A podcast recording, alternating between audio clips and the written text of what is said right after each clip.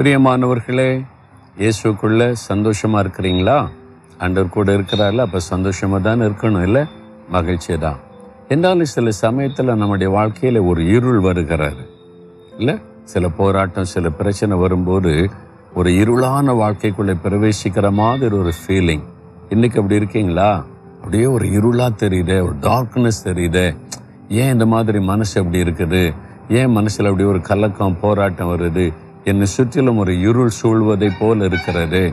இருளிலே தடுமாறுவதைப் போல வழி தெரியாமல் நிற்பதைப் போல கலக்கம் அப்படின்னு நினைக்கிறீங்களா? சில சமயம் அப்படி நம்முடைய வாழ்க்கையில் இருக்கும்.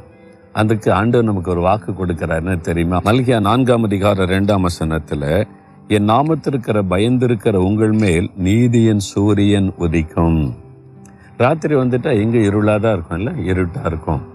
அதே சமயத்தில் காலையில் சூரியன் உதிக்கிற நேரம் வந்த உடனே இருளெல்லாம் அந்த சூரிய வெளிச்சம் வர வர இருள் விலகி தானாக விலகி ஒரு பெரிய வெளிச்சம் ஒரு மன ரம்மியத்தை நமக்கு கொடுத்த உடனே அன்று சொல்கிறாரு உங்கள் மேல் நீதியின் சூரியன்.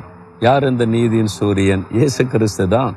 அவர் தான் நீதியின் சூரியன். உங்கள் மேலே உதிப்பாராம். அவர் உதித்த உடனே இருளெல்லாம் விலகி விடும். தானாக போய்விடும். இருளை போ இருட்டு போ அப்படின்னு நம்ம சொல்ல தேவையில்லை. சூரியன் உதிச்ச உடனே இருள் தன்னால விளைகிறோம் அந்த இயேசு நீதியின் சூரியனாக உங்களுக்கு வெளிப்படும் போது உங்களுடைய வாழ்க்கையில காணப்பட இருள் தன்னால் விலகி போய் ஒரு வெளிச்சம் உண்டாவதை நீங்கள் காண்பீங்க. ஆனால் அந்த வசனம் என்ன சொல்லு தெரியுமா? என் நாமத்திற்கு பயந்திருக்கிறவர்கள் மேல். அப்போ கத்தருடைய நாமத்தை குறித்த பயம் நமக்கு இருக்கணும். ஐயோ அந்த ஆண்டவர் இயேசு கிறிஸ்து பரிசுத்தம் உள்ளவர் என்னை காண்கிறவர் என்னை நோக்கி கொண்டிருக்கிறவர் என்று அவருக்கு பயப்படுகிற பயத்தோடு நாம் நடந்து கொள்ள வேண்டும். அப்போதான் நீதியின் சூரியனாகிய வெளிச்சம் நம்முடைய வாழ்க்கையில் உதிப்பதையும் இருள் விலகுவதையும் நம்ம காண முடியும். இஷ்டம் போல வாழ்ந்துட்டு கத்தருக்குத்த பயமே இல்லாமல் எல்லாம் ஆண்டவர் பார்த்துக்குவார்னு இஷ்டப்படி வாழ்ந்து கொண்டு இருந்தால் எப்படி ஆண்டவர் ஆசீர்வதிக்க முடியும்? அப்போ தேவனை குறித்த பயம். கத்தருக்கு பயம்தான் பொல்லாப்புக்கு விலகணுமா? அவங்க தான் உண்மையாக கத்தருக்கு பயப்படுறவங்க. அப்போ இந்த பாவங்களுக்கு விலகி ஜீவிக்க நம்ம அர்ப்பணித்து கொள்ளணும். சரியா? நீங்கள் இன்றைக்கு உங்களுடைய உலக வாழ்க்கைக்குள்ளே செல்ல போகிறீங்க படிக்கிற இடம் வேலை செய்கிற இடம் பிஸ்னஸ் பண்ணுற இடம் நம்ம சுற்றிலும் பாவ சோதனை வரும். கத்தருடைய பயத்தோடு இருந்தால் எந்த பாவத்துக்கு நம்ம இடம் கொடுக்க மாட்டோம். அதுதான் ஆண்டவர் விரும்புகிறார். நான் கத்தருக்கு பயந்து நடக்கிறேன் அப்படின்னு ஒப்பு கொடுத்துட்டீங்கன்னா இருளெல்லாம் விலகும்படி அவர் நீதியின் சூரியனாய் உங்களுடைய வாழ்க்கையில் உதிப்பார். அப்படி ஒப்பு கொடுக்குறீங்களா?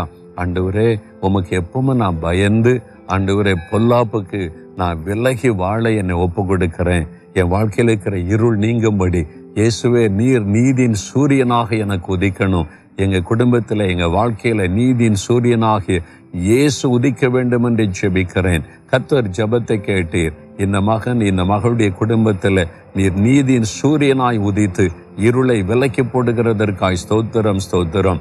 இயேசுவின் நாமத்தில் ஜெபிக்கிறேன் பிதாவே. ஆமேன் ஆமேன்.